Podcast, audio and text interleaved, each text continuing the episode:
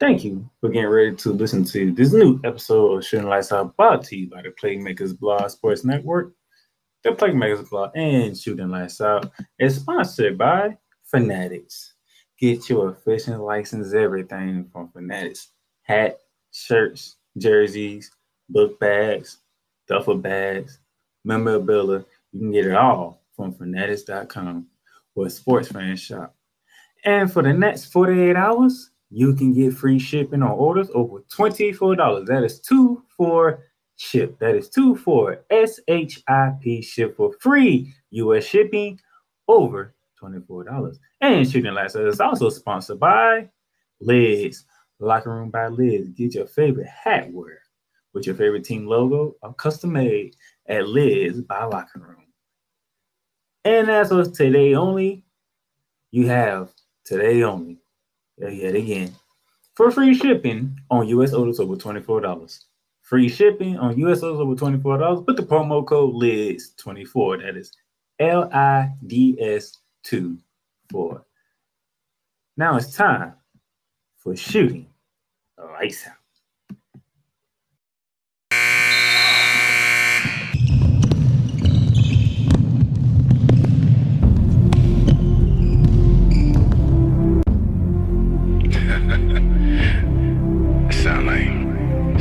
Viking music, don't it? Yeah, gotta get it out the mud, that's the only way to win. Who am I to point the finger like I never ever seen? Been through the ups and downs like the letter N. They don't let you through the door, better kick that again. Cause that's the only way to win. That's the only way to go, gotta get it out the mud. Gotta get it out the flow. Cause that's the only way to go, let's go. Shooting Lights Out.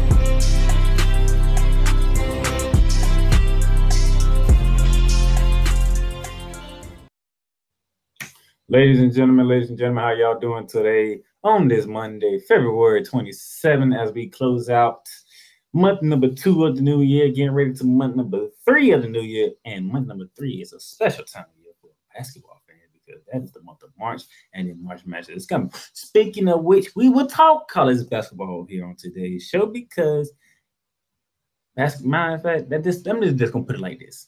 Basketball from college to the professional was unbelievable. Unbelievable games of basketball over the weekend. Unbelievable stuff took place. Let me fix this real quick. It was a joy to watch these games over the weekend. We're going to get to our college basketball. That's towards the end of the show, okay? Because we're going to go a full day. We're going to go first off with the N B A. And we're going to go around the hall with the N B A, okay? So let's go ahead and hit the N B A with around the hardwood. As to begin, Jason Kidd on blowing on blowing Hughes' lead. Mavs had to grow up. Exactly what he said, and I'm gonna touch on it more because the next part of the show is a flagrant foul on the Dallas Mavericks. I will get to that. But yes, what Jason Kidd said is about to be true. So I will come back to this. It is so true that the Mavs need to grow up. In the same game, LeBron James to minor right foot injury against Mavs. He twisted his ankle against the Dallas Mavericks. He said he heard he heard it pop, whatever it was. He said he popped. Nevertheless, he did finish the game. They're going to monitor. They're going to see what's going to happen. But here's my question, though, to Laker Nation. With LeBron saying that this is the most important twenty-three games of his career for regular season-wise, can you afford to have the king sidelined due to an injury? Can you have that? Because let's look at the standings as of right now, before we even recap what took place. As of right now, the, the Lakers are twelfth in the West. They are half a game behind the Portland Trail Blazers, who was the eleventh seed. Golden State has moved. Golden State is seven. Utah is eight. Minnesota is nine. And the New Orleans Pelicans is ten.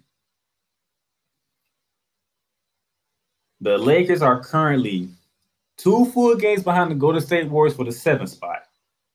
Two and a half games behind the Dallas Mavericks for the sixth spot. Minnesota is struggling. The Pelicans is struggling. Utah might be coming back down to earth at five hundred. And Golden State is not even healthy.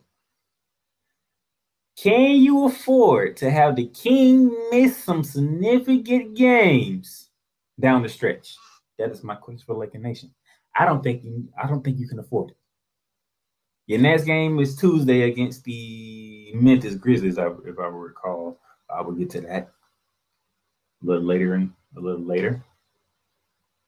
But can you afford, if you're LeBron James, to miss some games with an ankle injury, knowing that you are pushing, at, you're pushing at best the sixth seed and at the minimum a play-in spot? That's a question for the Laker Nation and LeBron James to think about, because he said this is the most important twenty-three games of his career as far as the regular season. You have played eighty-one games. You have played uh, sixty-three, sixty-one games. You have twenty-one left. Can missing a couple of games hurt the Lakers' chances? I'm just asking the question here. So that's something for Laker Nation and LeBron James to ponder on as we move on. Damian Lillard scores career best seventy-one behind thirteen three-pointers. That guy was on a mission. Now, I, I can't recap this game because this game is not part of the Around the Hardwood setting that I put together. But I can recap this game. Damian Lillard against the Houston Rockets with the final score one thirteen, one thirty-one to one fourteen. Win for the Portland Trail Blazers that moved them ahead of the Lakers. Damian Lillard had forty-one at halftime. He scored thirty in the second half. Damian Lillard was twenty-two for thirty-eight. He was thirteen for twenty-two from three-point range. He had six rebounds and six assists to go along with seventy-one points. Now, it was against the Houston Rockets. Let's, let's, let's, let's be honest. It was against the Houston Rockets, but seventy-one and seventy-one regardless. And this man went twenty-two for thirty-eight. So they need, need me do some math. That dude shot fifty-eight percent from the field and fifty-nine percent from three. I'm going to say that again.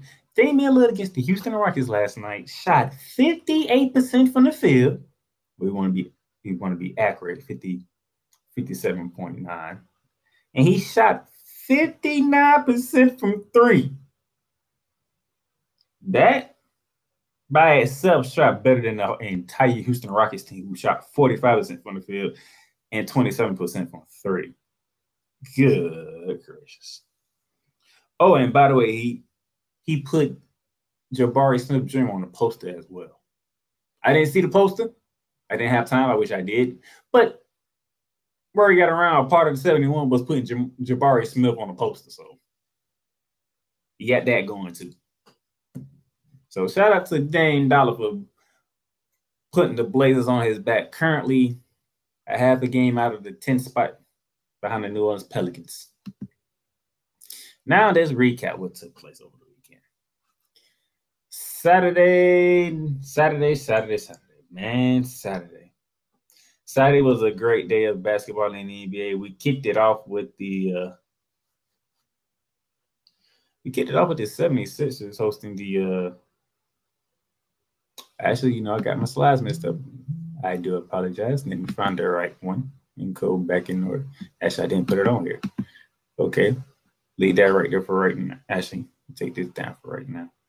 Uh, this is what we have. Saturday, we have some good games going on Saturday.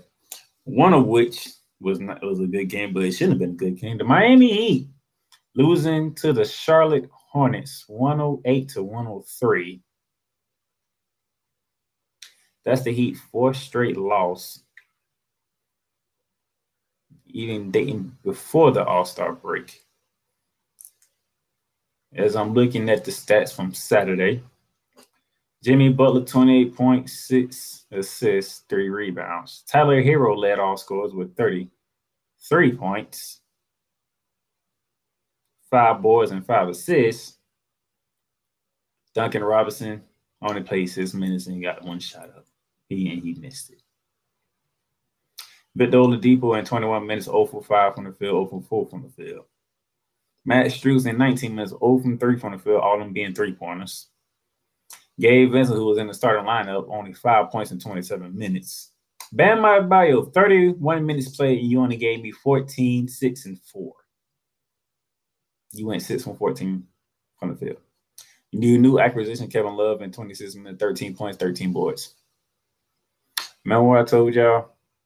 That Kevin Love can be a double-double machine. Well, that's a double-double. thirteen and thirteen is a double-double.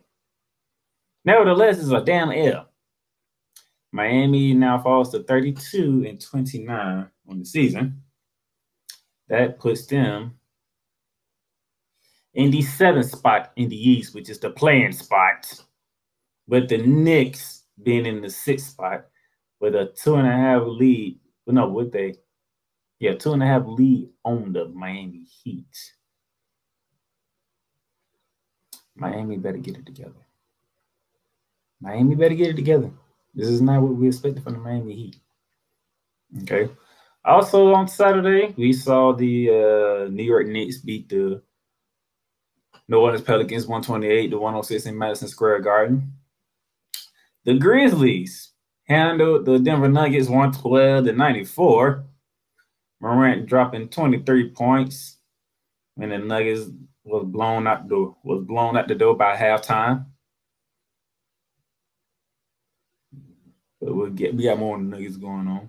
And then the Saturday night cap, primetime game, was the Boston Celtics in the city of Bird Love to take on the Philadelphia seventy-sixers with the struggling Jason Tatum, ladies and gentlemen. Jason Tatum struggled his butt off, okay? Jason Tatum with eighteen points, thirteen rebounds, six assists. He was seven for seventeen from the field, three from eight from three. He struggled, but guess what? The deepest team in the N B A is the Boston Celtics. Al Horford, fifteen points. Robert Williams, fourteen points. Marcus Smart, who returned to the lineup, ten points.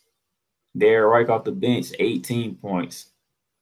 Jason Tatum's backcourt mate, the team, the star mate, Jaylen Brown, twenty-six points.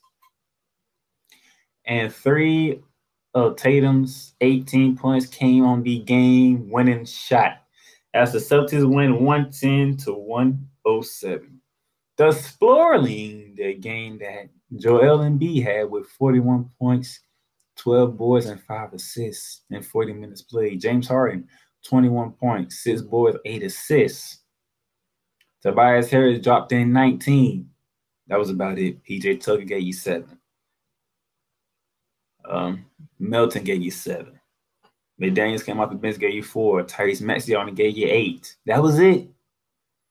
That was it for Philadelphia. Outside of Harris, Embiid, and Harden, that was it. That's three guys that scored in double figures.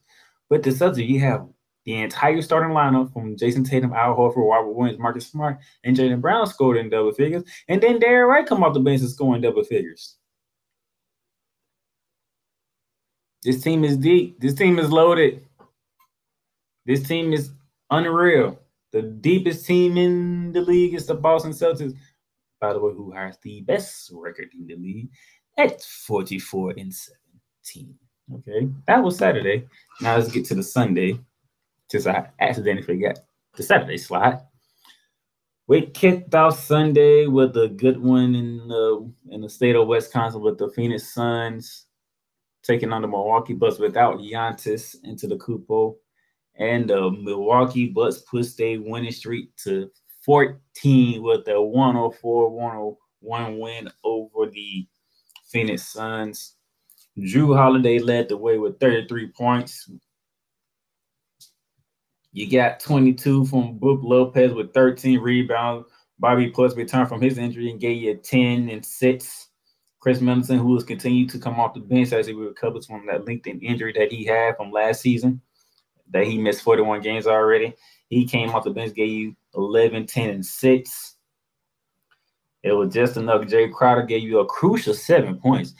I don't, It, it might be seven points on the scoreboard, but I don't think I understand the crucial seven points that Jrue Carter gave the Bucks were crucial. That was in like the fourth, third, the like late third, fourth quarter type points, which you when you needed them, and it was enough to hold off the Phoenix Suns, who still doesn't have, have Kevin Durant yet, but we'll wait and see. But for us, with the team that they already have. Devin Booker, twenty-four points, eight assists, four boards. Chris Paul, eighteen points, seven assists, five boards. DeAndre Ayton, twenty-two points, eleven boards. You got some production from the from the three that you got. O O'Keefe gave you eleven and seven. Okay, Terrence Craig gave you ten rebounds. It was a it was a good fault game, but Jrue Holiday and company. When they counted more, Jrue Holiday led the way for the Bucks to get a crucial win to push the win streak to fourteen, even without Giannis in the lineup. Then we move on to the Brooklyn Nets down in the A T L to take on Trae Young and the Atlanta Hawks. A game where the Hawks led by as much as twenty. They only had the Brooklyn Nets come back and make it a game to force Trae Young to hit the buzzer beater jumper to win one twenty-nine to one twenty. Seven.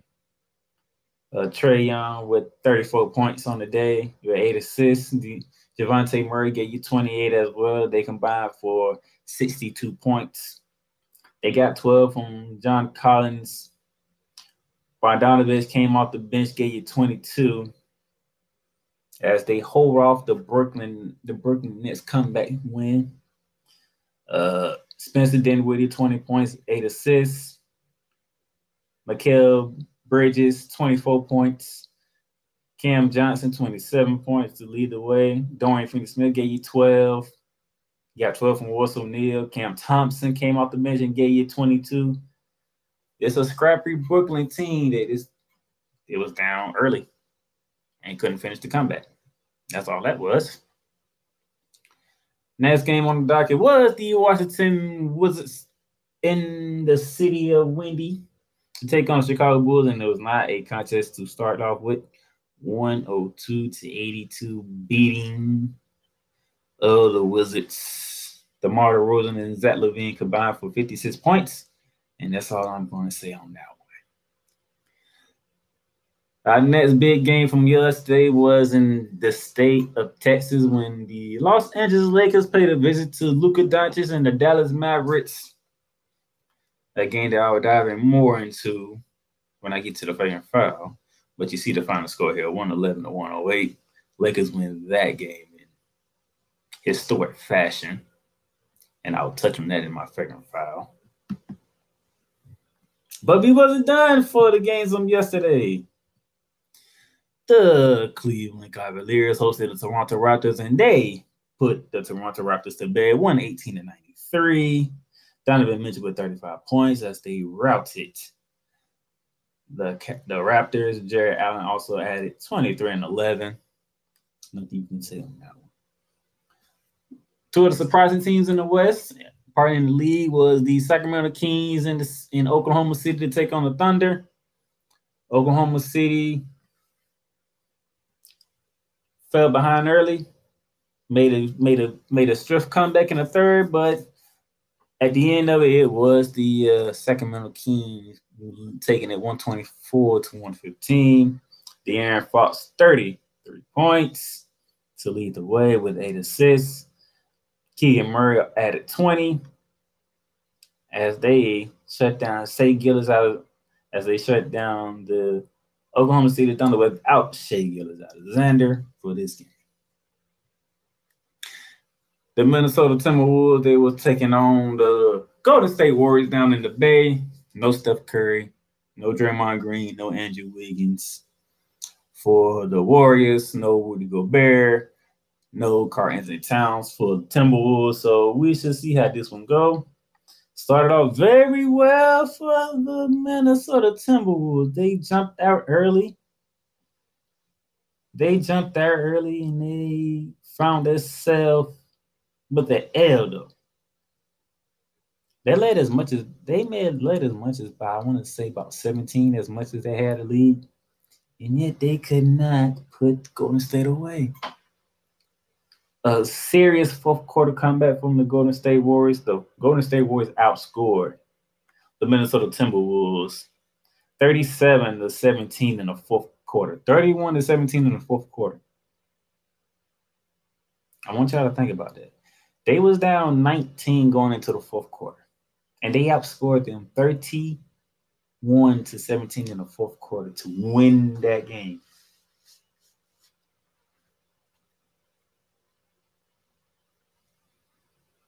That's a big turnaround. Klay Thompson lit up again. He had thirty-two in the game to lead the comeback and lead the win for the Golden State Warriors at home. Davin DiVincenzo with twenty-one and eight boards. Jordan Poole with a mile fifteen, five for twenty from the field. Jonathan Kuminga, thirteen. Kevon Looney with twenty and seventeen. It's amazing how they did it, and you spoil a career night from Naz Reid, who had thirty points and nine boards for the Timberwolves. But Anthony Edwards only gave you twelve. Kyle Anderson, who got to start, gave you twelve. Jalen Danielson, who was in the starting lineup, only gave you twelve. Mike Conley, who was the starting point guard, gave you nine. You didn't really get much from the rest of the team outside of Naz Reid, who gave you thirty and nine. What a shame. And then the nightcap of the weekend came to the city, the Mile High City in Denver, Colorado, as the Nuggets hosted the Los Angeles Clippers. Let's see how the Clippers would bounce back from that double overtime loss to the Sacramento Kings in that historic game that took place.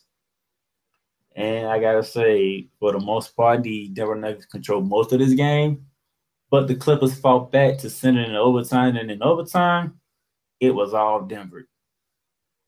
one thirty-four to one twenty-four, Denver Nuggets win. They was tied at one twenty-four going into overtime, as you can. And if you're mouth, if you're trying to be mathematicians, the Denver Nuggets outscored the Los Angeles Clippers fourteen to four in the overtime session. The Joker, forty points, seventeen boards, and assists. A forty-point triple-double for the Joker in the two-time reigning league M V P. Jamal Murray gave you twenty-one with twelve assists and five boards. Michael Porter Junior gave you twenty-nine points and eleven boards. Bruce Brown came off the bench, gave you thirteen and seven boards. This is what Denver looks like when they fully healthy, huh? It could be dangerous because Aaron Gordon didn't have a good game. He only had six points, six boards, and six assists, and he fouled out. His stat was full of six. Six points, six rebounds, six assists, and six personal fouls. He was zero for five from three, three from nine from the field. Nevertheless, it was enough to hold off the Clippers comeback. Kawhi Leonard, thirty-three points with six boards. Paul George with twenty-three points. Not one three going in, but made all his free throws. Russell Westbrook in twenty-five minutes of play, seventeen points, five, five boards, and four assists. Nicholas Batum off the bench gave you twelve. You got ten from Holland, who was returning to Denver. Outside of that, you ain't getting much. Terrence Mann only gave you seven. Eric Gordon didn't give you nothing in twenty-five minutes played. Norman Powell only gave you nine. You only got seven and ten from Miles Plumlee. Marcus Morris only gave you six. Not enough. Kawhi needs help. Paul George didn't show up until the fourth quarter, and then he didn't show up in overtime. Nor did Kawhi Leonard. Let me tell you something. They, they four points in overtime came from the free throw line. The two free throws from Miles Plumlee and the two free throws from Paul George. That was their four points in overtime. Denver outscored them fourteen to four. That's how bad and, and ill the Los Angeles Clippers was in overtime against the Golden State Warriors, against the Denver Nuggets last night. That's how bad it is. Nevertheless, it's game two with the Russell Westbrook, and you're oh and two. Go figure. So that was the weekend that was in the N B A. But the fun doesn't stop because we got some games to watch. Starting tonight, ladies and gentlemen, we're going to kick it off on N B A T V at seven p.m. The Miami Heat is in the city of brotherly love to take on the Philadelphia seventy-sixers. The Heat on a four-game losing streak, and Philly's trying to keep pace with the Milwaukee Bucks and the Boston Celtics, but they took an L to one of them teams already in the Boston Celtics, so Somebody get, needs a big win. seven thirty at M S G, Madison Square Garden in New York City. It's the Knicks hosting the Boston Celtics. And then at eight p.m. Eastern. But don't look now. Don't look now, because I know there's some of y'all looking like, is that the Orlando Magic on there? Yes, it's my Orlando Magic. Because with the New Orleans Pelicans struggling as they are without Son Young, you know what I'm saying, and holding on to that tenth spot, just a game and a half ahead of the Portland Trail Blazers. And no, I said just a half a game ahead of the Portland Trail Blazers and just a game up on the Lakers. They need this win at home against a Magic team who, quite frankly, is only is only three and a half back of the Washington Wizards, surprisingly. Anything can happen. Washington has been losing. Washington is Washington has been four out of six in their last five. Magic has been five and five out of their last ten. Anything can happen. Chicago, Indiana has not been smoking hot. They've been four. Chicago's been has won four out of, out of their last ten. Indiana's three and seven in their last ten. It's not the realm of possibility. I can't believe I'm saying this, but I'm as a Magic fan, I can't believe I'm saying this, but I'm happy to say this. It's not out of the realm of possibility. The Magic might sneak up and catch one of these three teams. It's not out of the realm of possibility here. So this is a big game, not only for the Pelicans who are at home, but for my Magic as well. So that's a game to be paid attention to for obvious sneaky reasons. And then we move on to tomorrow, ladies and gentlemen, the twenty-eighth. Speaking of the Washington Wizards, they are in the A T L to take on the Atlanta Hawks. That's not going to be an easy task for the Washington Wizards. Bradley Beal, Kyle Kuzma versus Trae Young and Devon and the Dejounte Murray. By the way, Quinn Snyder is expected to make his coaching debut for the for the Atlanta Hawks at this game against the Washington Wizards. He has signed a five-year deal, so that's something to also add to the equation as well. Now, after that, seven thirty, you'll be getting, you can you can watch uh, the Milwaukee Bucks try to go for fifteen in a row in New York City when they take on the Brooklyn Nets at the Barclays Center. Also at seven thirty, Chicago Bulls are, are up north to take on the Toronto Raptors. So, like I said, Toronto trying to move up and catch Atlanta as they are the ninth seed. So you have them taking on the Chicago Bulls. You have the Hawks going against the Washington Wizards. It's not the if the Magic beat the Pelicans today, the Heat can lose to the Toronto Raptors. The, the Wizards can lose to the Hawks. Anything's possible at this moment in time. Just letting you know that. And then T N T can get us started with our doubleheader, our first of our doubleheader. Takes us to the FedEx Forum, Memphis, Tennessee, as John Morant and the Grizzlies host LeBron James and the Los Angeles Lakers. Will LeBron play that game? That is going to be the question surrounding the Los Angeles Lakers and for the Memphis Grizzlies. Can they build on what they did to the Denver Nuggets over the weekend? Can they build on that and show the world that they can be a team to be reckoned with and not a team people look at and say they ain't ready?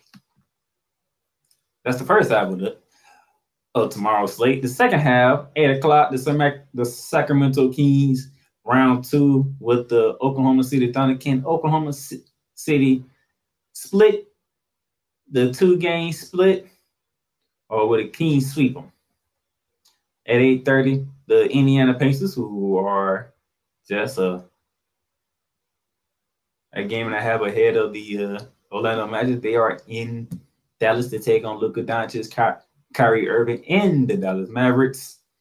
At ten p.m., the Dame Dollar coming off that seventy-one-point game. He's taking it from Portland down to the Bay Area to take on the Golden State Warriors, who will be suited up for the Golden State Warriors, who will not be suited up for the Golden State Warriors. It's something to behold. And then the second of our T N T doubleheader takes us to Crypto dot com Arena in Los Angeles, California, where the Los Angeles Clippers will try to get their first win with Russell Westbrook as they host the struggling Minnesota Timberwolves. That is Tuesday, tomorrow, the final day of February. And then to kick it into March, round two between the Sixers and Heat. This time is traveling from the city of brotherly love down to South Beach. Let's see how that game goes. And then at, also at seven thirty, the battle for New York continues when the Knicks host the Knicks at Madison Square Garden.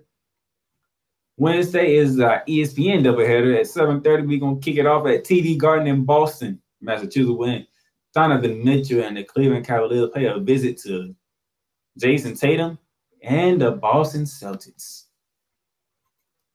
In our second half of that meeting, the Orlando Magic, they are in Milwaukee. Will Milwaukee be at fifteen in a row by the time this game happens? Or will they have finally had their first loss in fifteen games as we face the Milwaukee Bucks? Also at eight, the Lakers take their talents to the Thunder and face off with the Oklahoma City Thunder. Will Shai Gilgeous-Alexander is going to be back for that game? Will LeBron help with that ankle injury? All these games are important. You, if you're starting to see the final, all these games starting to get important now. This is some important games coming up here. And then the doublehead, the second of our doublehead on E S P N takes us to Portland, where the New Orleans Pelicans visit the Portland Trail Blazers. C J McCollum returning to the returning to Portland to take on Damian Lillard. That should be a fun one to watch, ladies and gentlemen. And that was our N B A Around the Hardwood.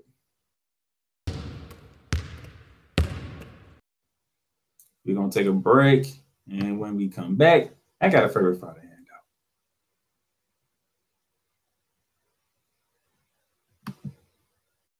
handout. The Playmakers Blog is proudly to announce that it is sponsored by Fanatics. Fanatics, where you can get all your official licensed sports gear, memorabilia, whether it's for the National Football League, the National Basketball Association, Major League Baseball, National Hockey League, or even International Soccer League, or even college sports. So rep your team, rep the hardware, get comfortable, because Fanatics is the way to go. Where sports fans shop and official license everything. All right, ladies and gentlemen, welcome back to Shooting Lights Out. For those of you who didn't catch the opening part of the show, Fanatics is doing free shipping on U S orders over twenty-four dollars. That is free shipping over order over twenty-four dollars. Use the promo code twenty-four ship. That is two four S H I P for shipping for your order. And now let's get to a flagrant foul.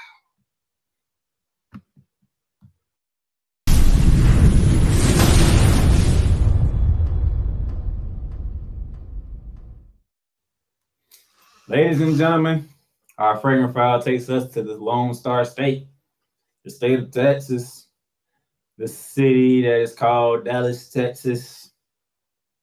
We're not talking Dallas Cowboys, the American team, but we're talking about the Dallas Mavericks, ladies and gentlemen.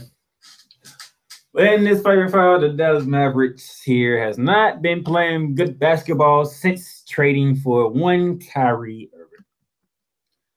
As it sits right now, the Dallas Mavericks are currently sixth in the West at thirty-two and thirty.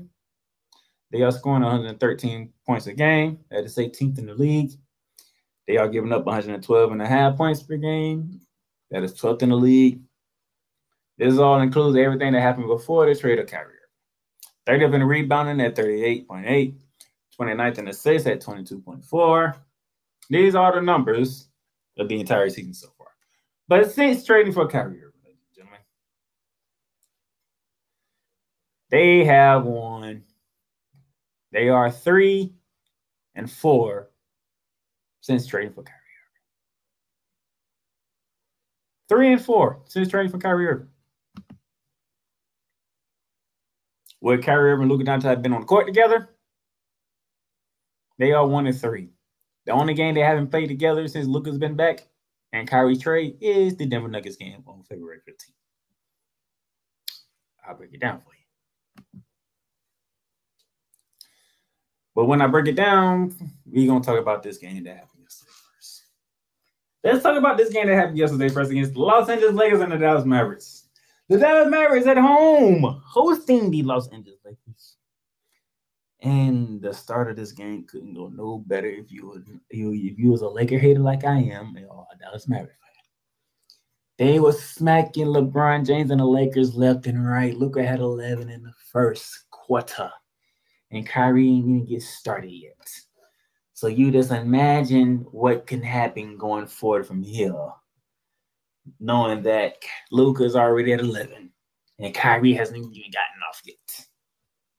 Okay, you can just imagine. You can just imagine. Okay. Sorry, I'm not on the screen. I want y'all to fully pay attention to the slide that I got you, because I want you to pay attention to this and not me. Okay.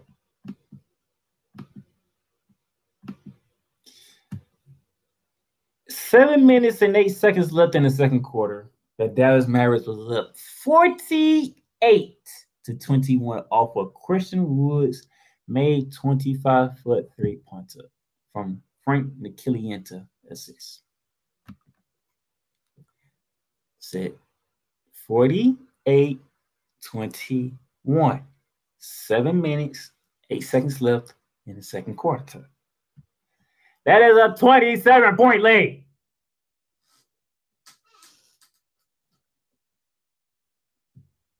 twenty-seven point lead, and yet Kyrie still ain't been in his bag yet. Okay. As the game continues on, it got here. eighteen seconds left in the fourth quarter. Lakers up one oh eight to one oh five, and it ended one eleven to one oh eight Lakers. Now you ask me yourself, how in the blue hell did the Dallas Mavericks give up one hundred eleven points to the Los Angeles Lakers when they had a twenty-seven point lead? So, from the seven-minute mark of the second quarter when they had a twenty-seven point lead, the Lakers scored, uh, the Lakers scored ninety points. ninety points. The Lakers were able to drop ninety points in,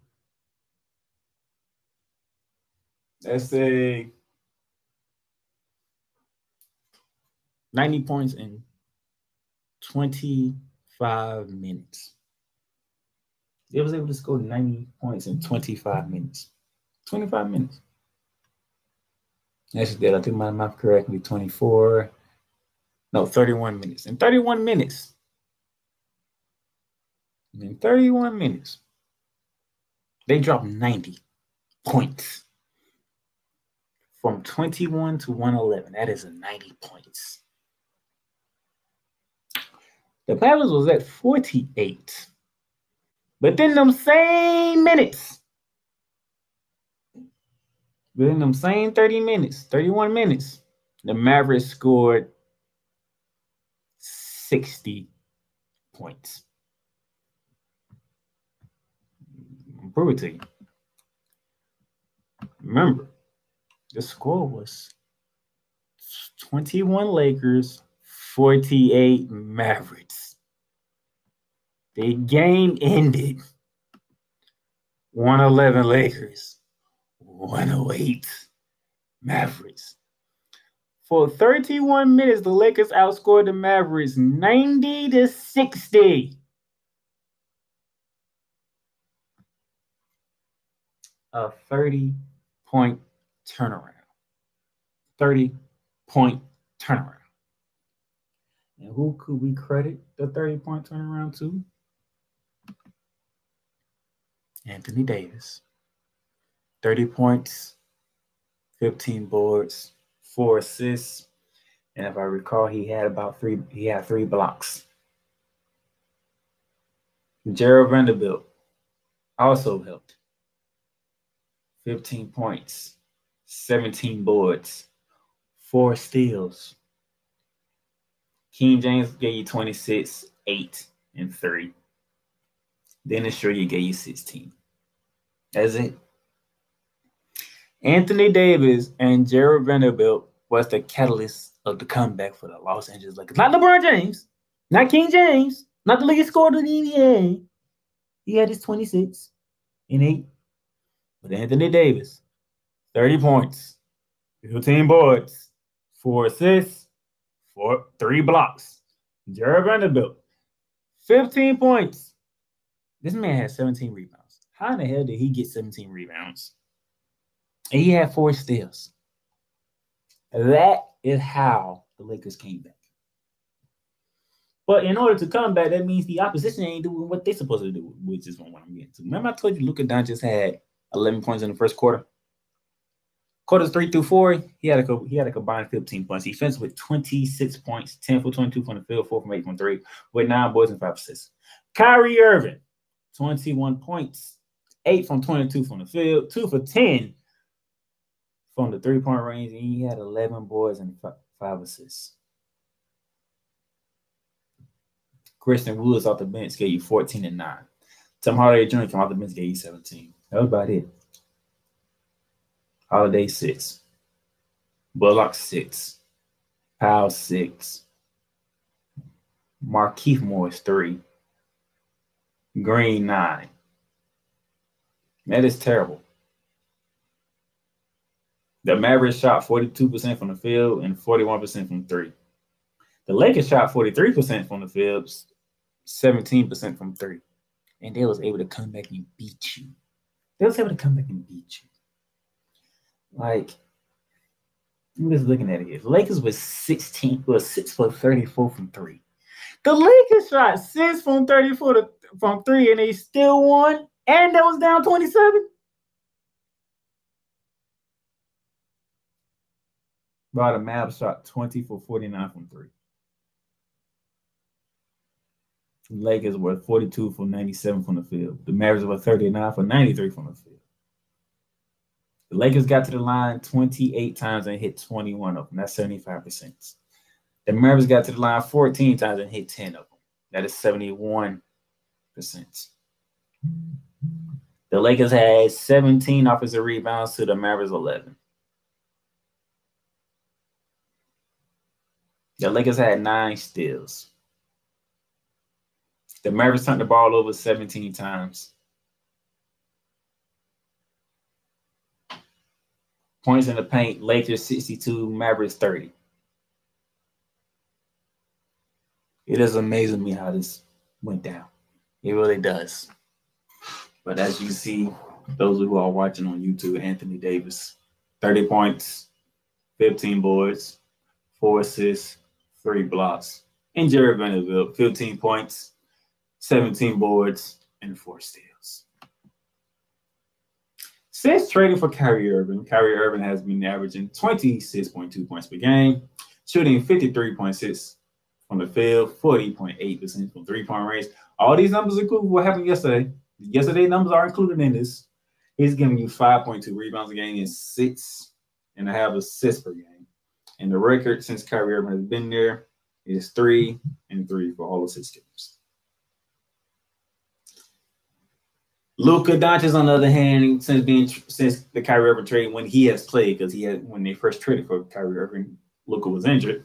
But since he has returned from injury in the Kyrie trade, Luka has been giving you thirty point two points per game, shooting fifty-one percent from the field, shooting thirty-one point six from three, getting you eight point two rebounds a game and seven assists a game.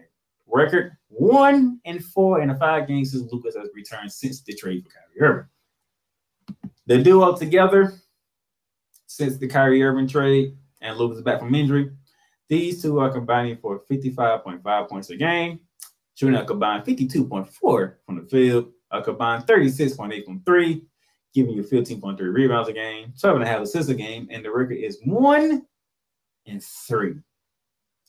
By the way, I should tell you that these numbers are kind of screwed because uh, they dropped one forty-two against the San Antonio Spurs. one forty-two. Against the San Antonio Spurs, and that was what, a couple of games ago. Matter of fact, that was the game before they played the Lakers. That was the game that they played before the Lakers.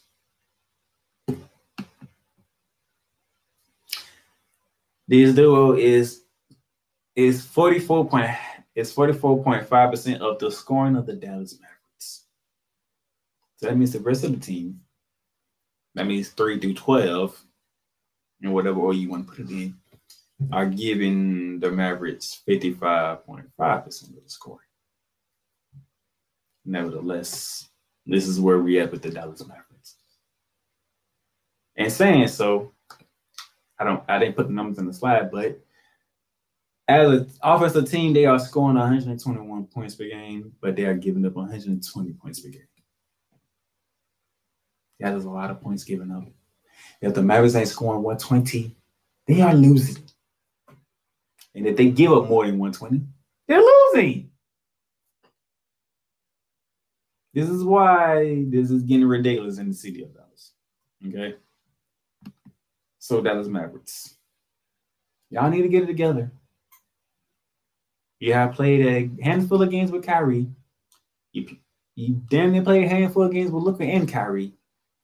And y'all have yet to do anything that makes people believe that we should be worried about the duo of Kyrie Irving and Luka Doncic because everybody else on the team just ain't cutting it. So the Dallas Mavericks, you are in the program.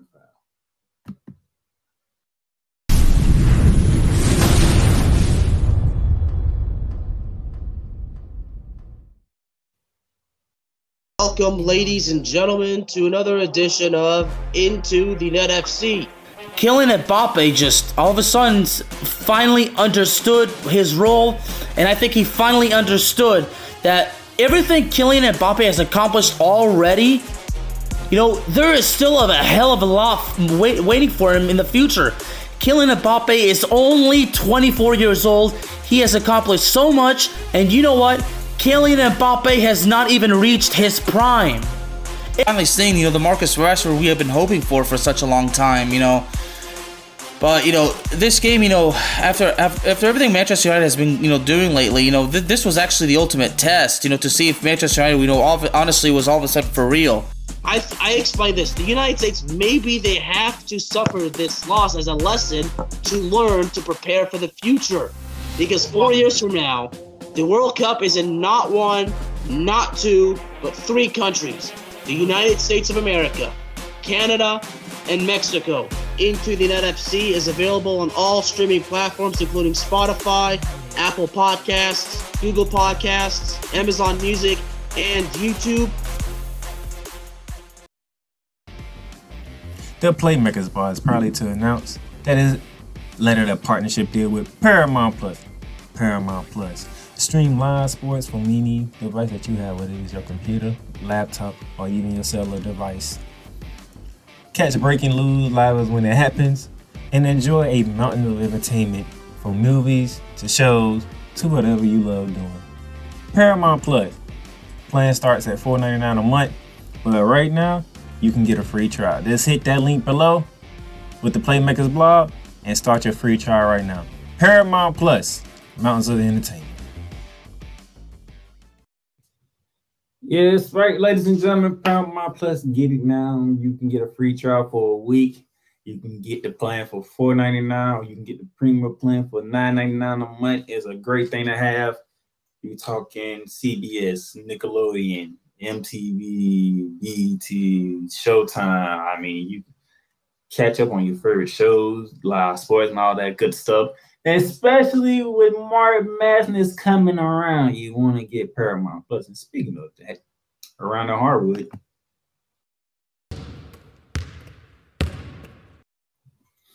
time for our college basketball around the hardwood. And I did say we had a full weekend of games in, in basketball, not just the pros, but in college as well. Starting off with the men's, ladies and gentlemen. Nate Oates on Brandon Miller's pat down, not appropriate. This is a uh, pregame introduction routine that Brandon Miller has done since he has been with the Alabama Crimson Tide, but nevertheless, the whole thing centering around him and the death of a young lady at the hands of ex-teammate Darius Miles is something that was you can call tone deaf, because optics plays a part in imaging. Optics play a part in reality. A death of a twenty-three-year-old young woman, Miss Harris, at the hands of former teammate Darius Miles, is centering around Darius Miller because he drove the car that ultimately de- delivered the gun to Mister Miles that ended up in killing this young lady. Now, he's been acquitted, saying he has he had no idea that it was going to end in this type of fashion. He did not know where the gun was provided. He did not know where the gun was at. It was in behind some clothes in the back seat. Only thing there is my uh, the only thing that Brandon Brandon Miles did was drive the car to his friend. Nevertheless, there are circulations going around saying, should he be playing at this moment in time? You can say whatever your opinion is, but Nate Oates, the A D, the president of Alabama, they agree that he's not being charged. He's not being acquitted, or what? He's not being charged. He's been acquitted. He's been with innocence in all this, so he deserves to play. That's their that's their choice, and that's their right to make that choice. Unfortunately, Nate Oates said, "I quote, I, I don't watch our introductions. I'm not involved with them. I'm drawing up plays during that time. Regardless, it's not appropriate. It has been addressed, and I can assure you it definitely will not happen again for the remainder of the year." And as I said, this is his normal pregame introductory routine for Brandon Mile, for Brandon Miller, who does the pat down by a walk-on before heading to the midcourt. But looking at the situation that took place, it might be the right call for Nate Oates to say, we can't do that again. I know there's a routine that you don't like to do, but you got to come up with something else, because the optics of it has people referring to what referring to a young lady at the age of twenty-three being gone at the hands of your former teammate and your friend. That's what the optics are showing. That's what the visual of people getting when you have a, a walk-on pat you down during pre-game introduction before you take the midcourt. Brandon Miller, I want you to understand. And you have been playing terrific since all this has been getting again. You have been balling your tail off, sir. I'm going to give you the props where they are due. You are playing your butt off since all this has taken place. But you're a young man. And as a young man, I would like to advise you to pay attention to what you're doing and making sure that no matter what, you let your play speak for you. It don't give people a reason to look at you in a different manner. Okay. Moving on. Temper flare at the end of sixteen ranked Xavier and route of Seton Hall. Now, when I read through this, nothing much really took place, ladies and gentlemen.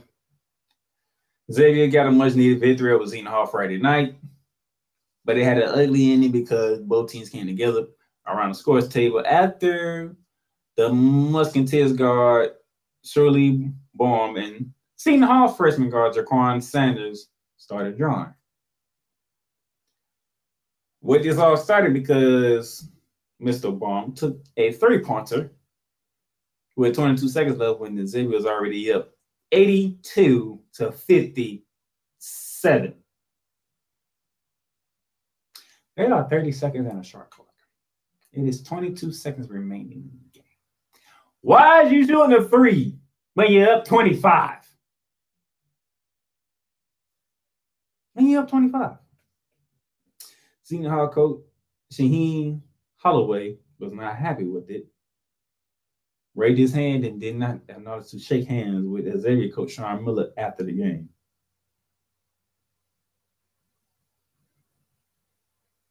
If you're up twenty-five, you don't take no damn three. I hope Sean Miller got in your face and let you know that you don't do that. We are up twenty-five. The game's well in that. They are not coming back. Why is you shooting that goddamn three? You take the shot clock violation if there's if there's a shot clock violation to be had, or you run the damn clock out. Those are your only two options. Don't you ever shoot a damn ball when you're up twenty-five like that again. Nevertheless, that's all that happened. Nothing physicality took place. No need for suspensions or anything. They didn't like the situation. No, no, no physical harm was done. So just just move on. The Houston Crew is the number one team in the land. They thumped East Carolina over the weekend and to claim an outright American League title.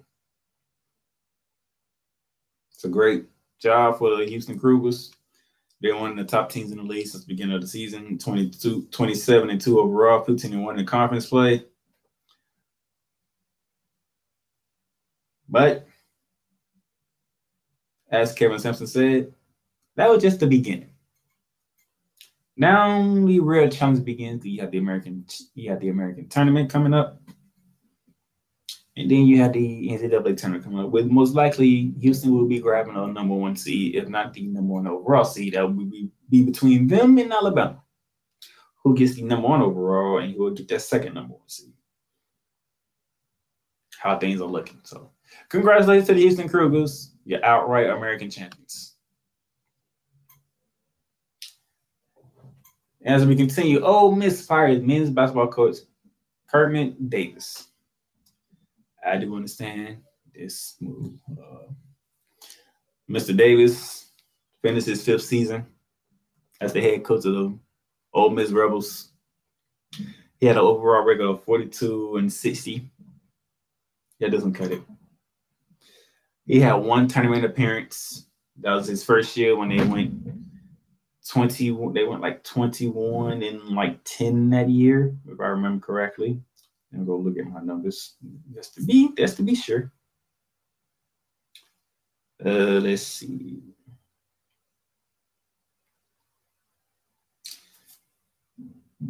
In his first year, his first season, they went twenty and thirteen overall and ten and eight in the in the S E C. They earned the A C on Selection Sunday. That was that was his first season. So we're talking five years. We're going back to twenty eighteen.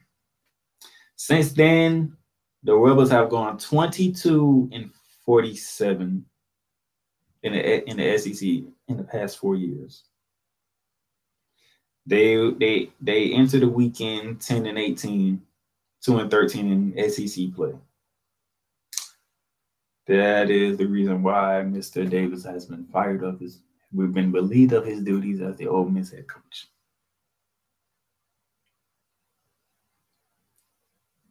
And I can't blame him.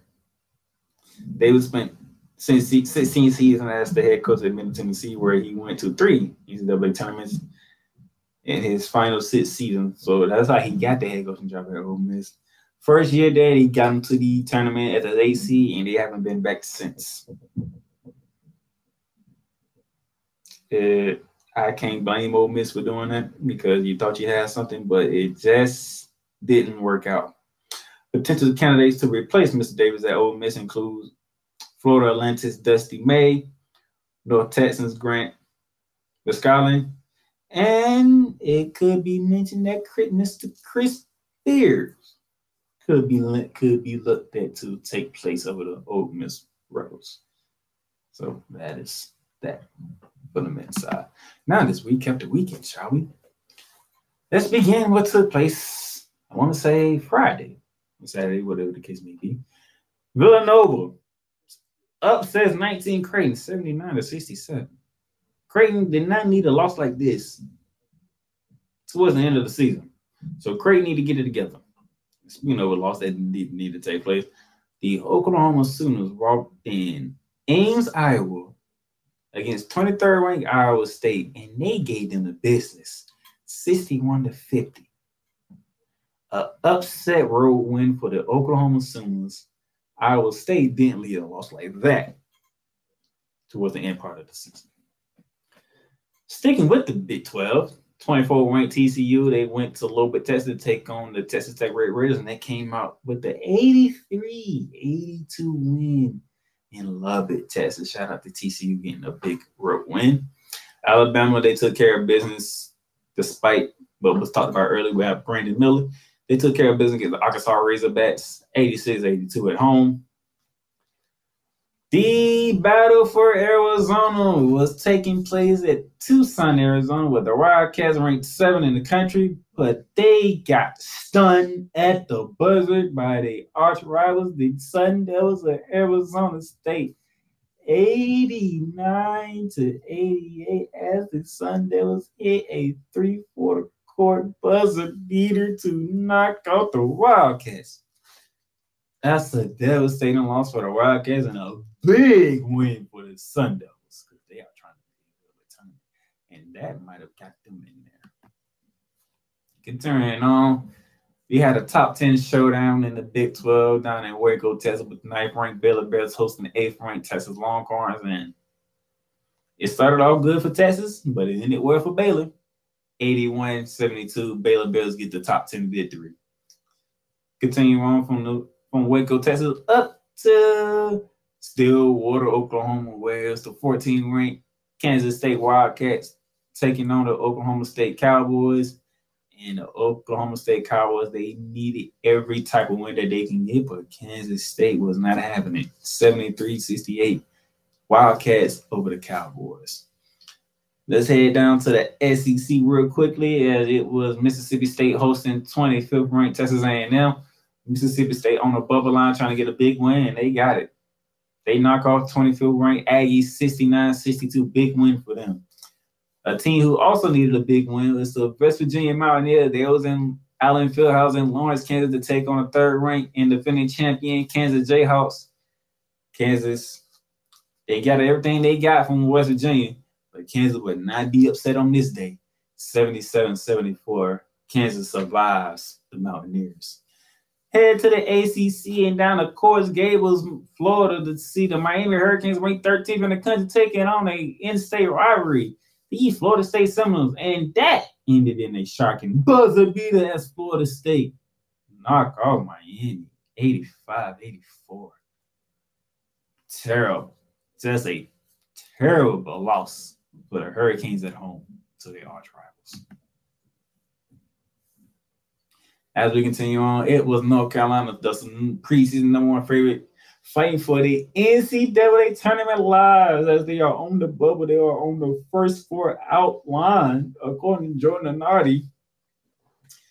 And they get a they get their first quad one win of the season when they take down six ranked Virginia Cavaliers seventy-one to sixty-three.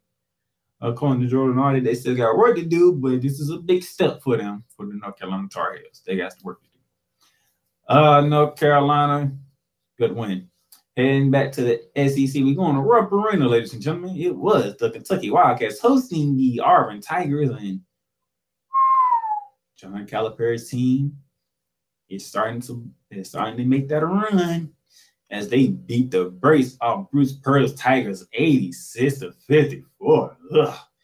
The Auburn Tigers are struggling down the stretch.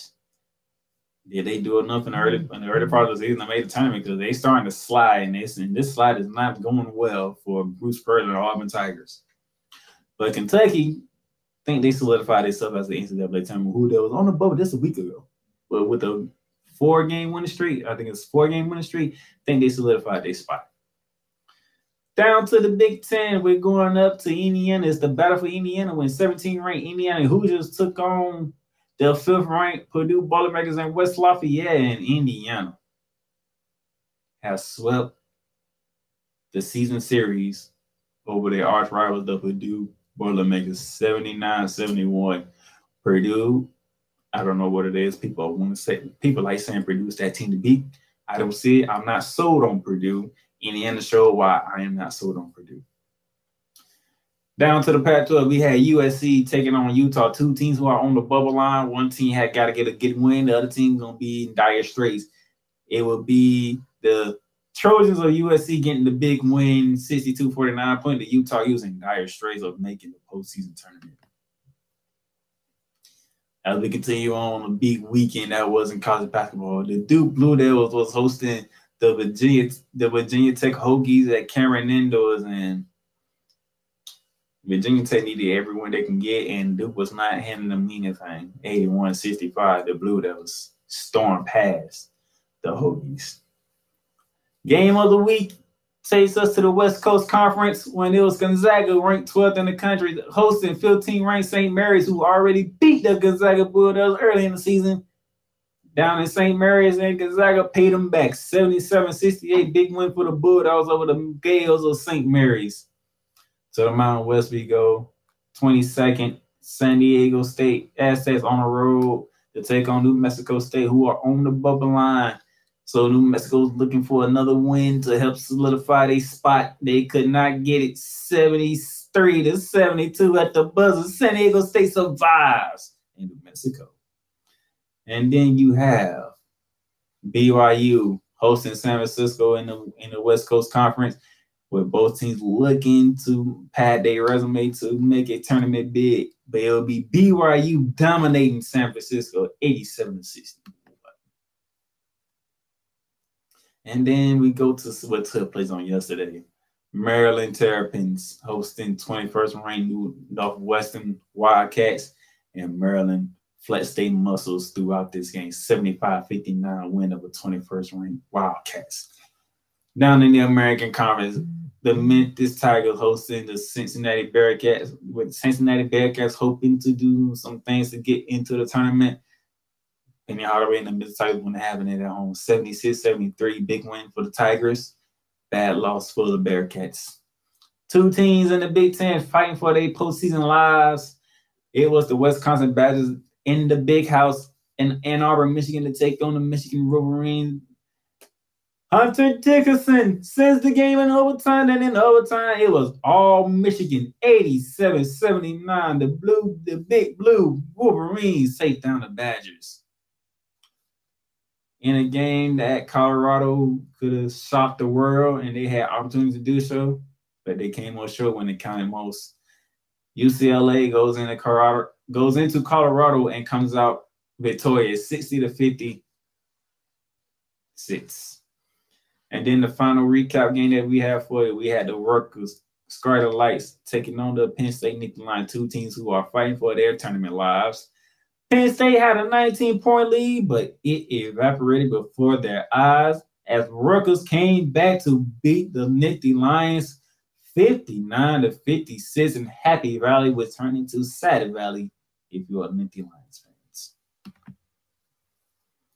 Some games to look forward to this upcoming week. Starting tonight, you have the Baylor Bears taking on the Oklahoma State Cowboys. Oklahoma State needs this win at home to have a prayer of a chance to make the N C double A tournament.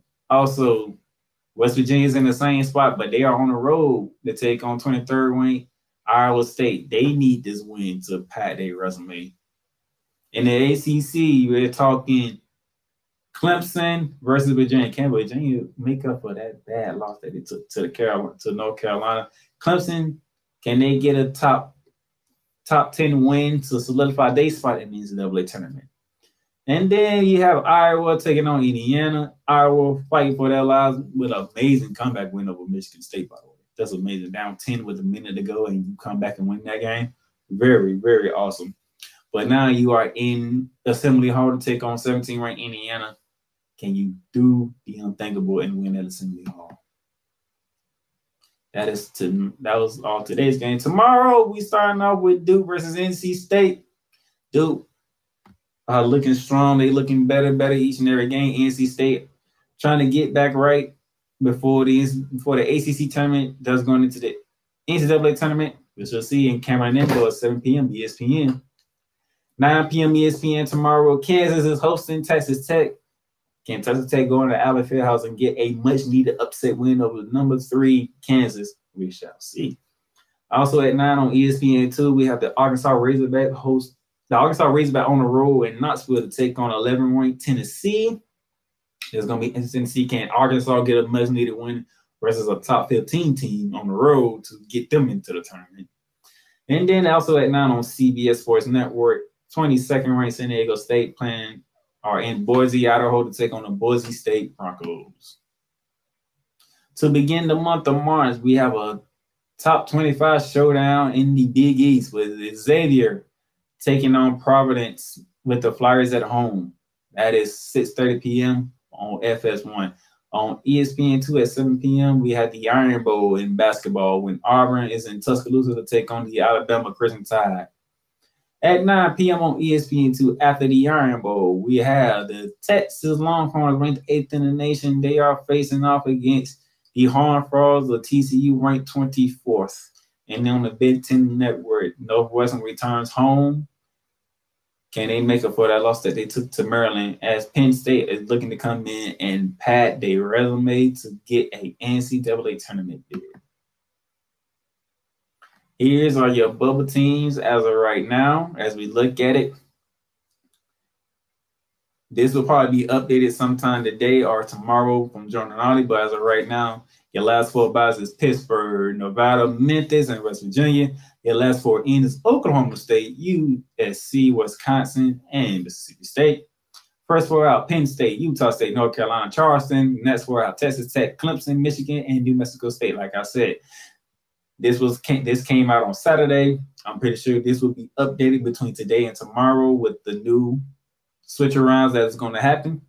So I won't pay too much attention to this, but this is where we at, Razzle, right now. Okay, quick break. We'll be back. We're going to get into the Lakers side of it.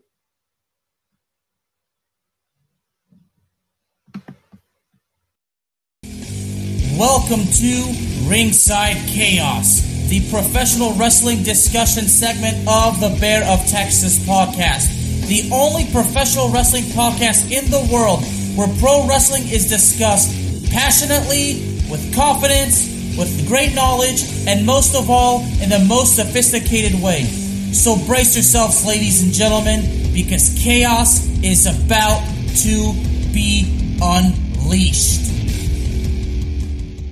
Thing with Tony Khan now being in talks to buy W W E, I'm going to be honest with you. I spoke to this with Ricky Litwinkowicz, a k a the Master of Mayhem, and he honestly believes that me talking about Tony Khan buying W W E is basically I'm kind of wasting my time because Ricky believes it's never going to happen. Okay. Now, I, now don't get me wrong. Ricky, I respect his, I respect what he says. He's he could very well be correct, but I got to be honest with you. The fact that Khan is interested in supposedly buying W W E, I mean, to me, that's definitely worth talking about. Now, now, I should mention this. Shout out to Ricky, by the way. And I got to mention this, that even Jim Cornette already had something to say. And he said, and I quote, ridiculous to think that could happen, unquote.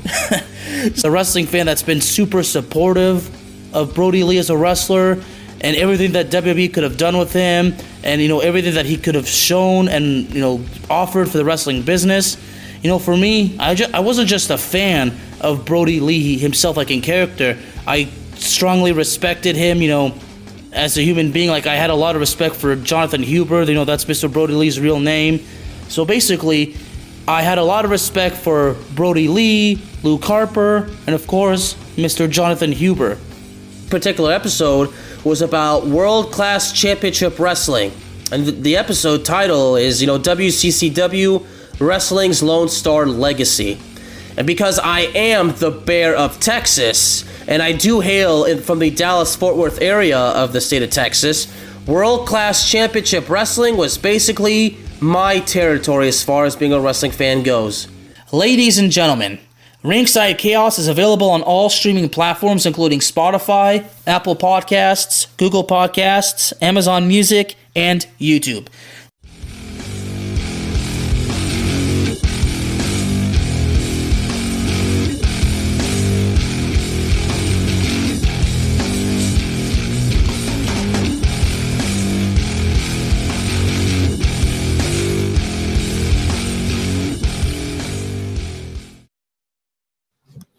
All right, welcome back to Shooting Lights Out as we get to our women's side of the college basketball slate. And before we get up out of here, ladies and gentlemen, we're going to start off by saying Don Staley said this going into this past weekend, undefeated South Carolina doesn't need a loss for a push. And I think I agree with her. I mean, you'll see why in a minute. South Carolina, Indiana, Stanford, and Utah projected top seeds for the final reveal. It's projected that South Carolina be the overall seed, Indiana be the two, Stanford the three, and Utah being the four. Two Pac twelve teams getting getting number one seeds. That would be interesting. They have UConn as a as a two seed right now, and if that does hold up, they'll be in the same bracket as the South Carolina Gamecocks. That would be interesting if that is your Elite Eight matchup for a final four spot. South Carolina, UConn. That's that's a talk. That's a talk. N C double A sanctions Miami women's hoops for N I L related fractions. Uh, this kind of threw me off a bit, to be honest. Um, uh, still trying to figure out what exactly they, they did wrong to get this suppression. So I'm gonna go back and I'm gonna go back to the article again and see well see what happens here. It says here the N C double A issued its first sanction in a case related to name, image, and likeness opportunities for college athletes Friday. Namely, the Miami women's basketball program with a year probation and another minor penalty for its involvement in urging a meeting between a wealthy alum and two players who transferred to the school last summer. The case involves several predominant figures in the instance market. marketplace for N I L deals, none of whom received any direct sanctions from the N C double A. The sanctions stem from a meeting between Miami alum John Woods and transfer basketball players Haley and Hannah Corinner. Excuse me.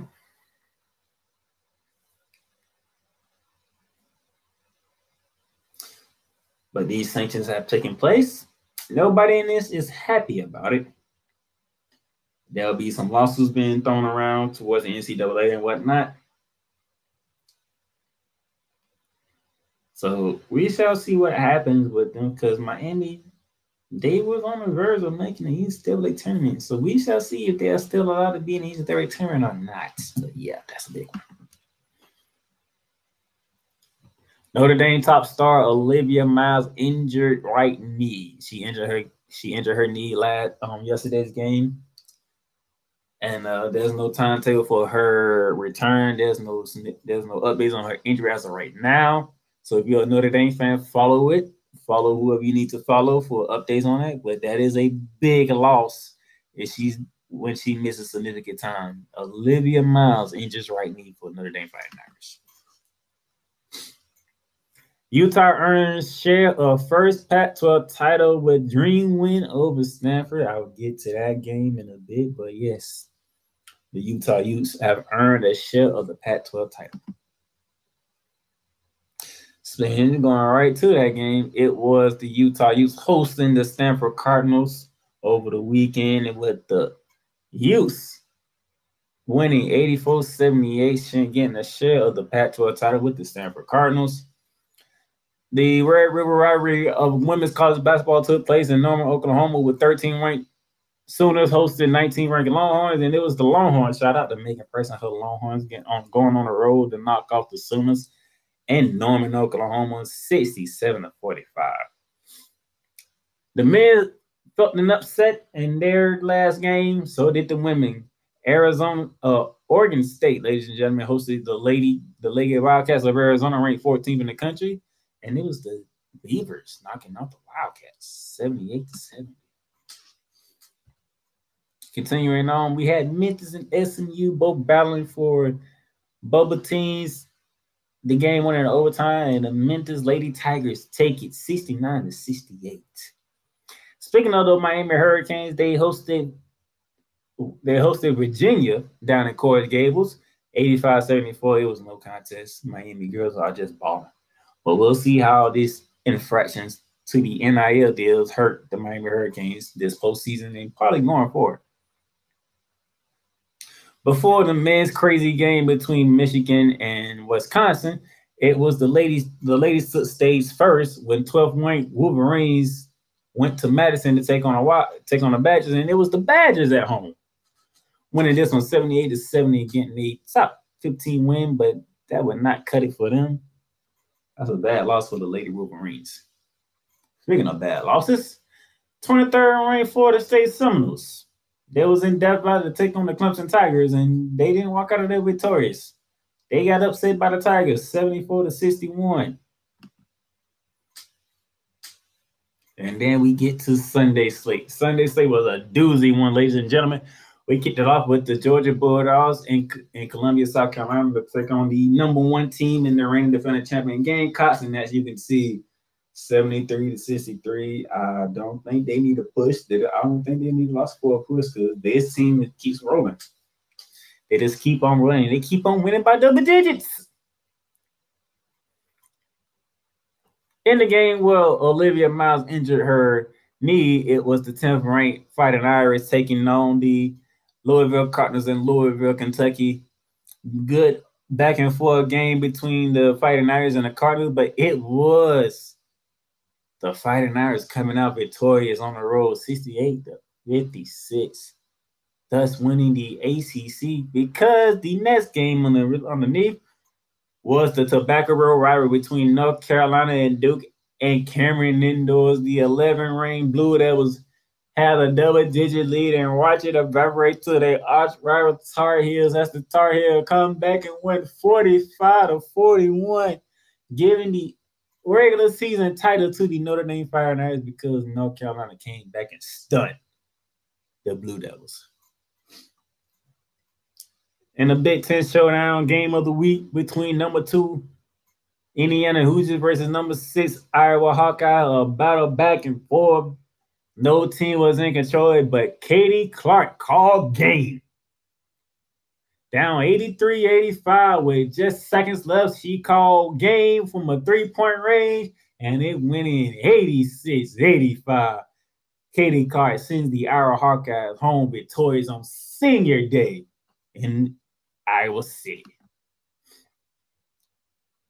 As we continue on, we had the Kansas Jayhawks hosting the Oklahoma State Cowboys. Two teams fighting for a postseason berth, with Kansas needed a much-needed win for the Kansas Jayhawks, as they are on the bubble fighting for their playoff lives, sixty-six to fifty-seven win. Ole Miss and Alabama got together in Tuscaloosa, Alabama, and it was the Lady Rebels taking it fifty-five to fifty-seven to fifty-five on the road in Tuscaloosa. Good win for the Lady Rebels of Ole Miss. And then the final game, it was the Mississippi State Bulldogs. They are they were in the S E C's death battle to take on fifth-ranked L S U Tigers.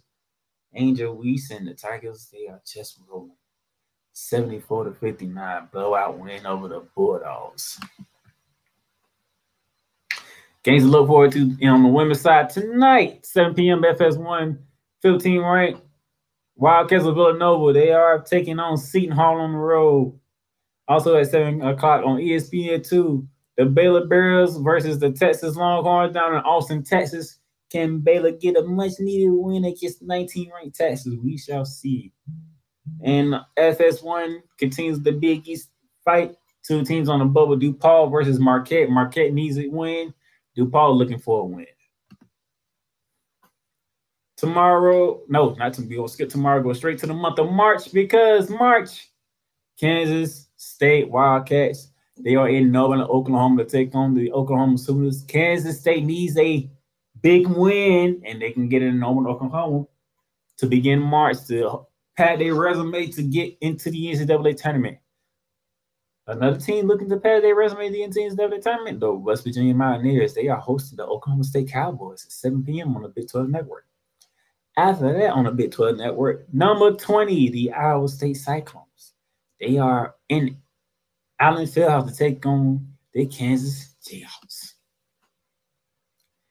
These are just like Jordan Leonard, Charlie Creams. These were the teams he was looking at Saturday going into the weekend. Last four buys: Purdue, Illinois, Miami, and Kansas. Last four in: Marquette, Saint John, Princeton, Syracuse. First four out: Oregon, Nebraska, West Virginia, Arkansas. Next four out: Toledo, Missouri, Kansas State, and West and Washington. But that is, but for some of these teams, conference tournaments I've already played. If you're in the S E C, if you're Miami, if you're Syracuse, you know, if you're some of these teams, conference tournament is already underway, because beginning March first, ladies and gentlemen, the A C C tournament gets soft. You have Wake Forest versus Virginia. You have Clemson versus Pitt, and you have Boston College versus Georgia Tech to take off the A C C tournament that will take place on March first with the championship game on Sunday, March fifth. We shall see who's going to get the automatic bid to the N C double A tournament from the S from the A C C. Not only that, the Big Ten's women's tournament tips off on March first. Well, Penn State and Minnesota kicking things off, followed by Northwestern and Rutgers. Also, that championship game will be Sunday, March fifth. So who will get the automatic bid from the Big Ten tournament? And also, and finally, the S E C tournament tips off on Wednesday, March first, beginning with the Texas A and M Aggies and the Vanderbilt Commodores, followed by the, the Kentucky Wildcats and the Florida Gators. My Gators, who have not been impressive whatsoever this season, they see they can make a run here and try to do something here. But nevertheless, it is South Carolina's tournament to lose. That championship game would be taking place on Sunday, March fifth. That is all I have for you today here on Shooting Lights Out. Thank you for tuning in today. I hope you have a good day, a good week, because basketball is picking up. It's the race for the playoffs, and it's the race to March Madness. Y'all have a good one. Done great, but you can't stop here. You can't stop now. You gotta keep going through all your trials and your tribulations. You gotta keep pushing. Now finish your canvas. Yeah, gotta get it out the mud. That's the only way to win. Who am I to point the finger like I never ever seen? Been through the ups and downs like the letter N. They don't let you through the door. Better kick that again. Cause that's the only way to win. That's the only way to go. Gotta get it out the mud. Gotta get it out the flow. Cause that's the only way to go. Let's go. Thank you for tuning in to today's episode. If you want to follow the podcast, you can follow it on all streaming platforms, including Apple Podcasts, Google Podcasts, Spotify, Stitcher, and a whole lot more. This has been Shooting Lights Out. Masterpiece.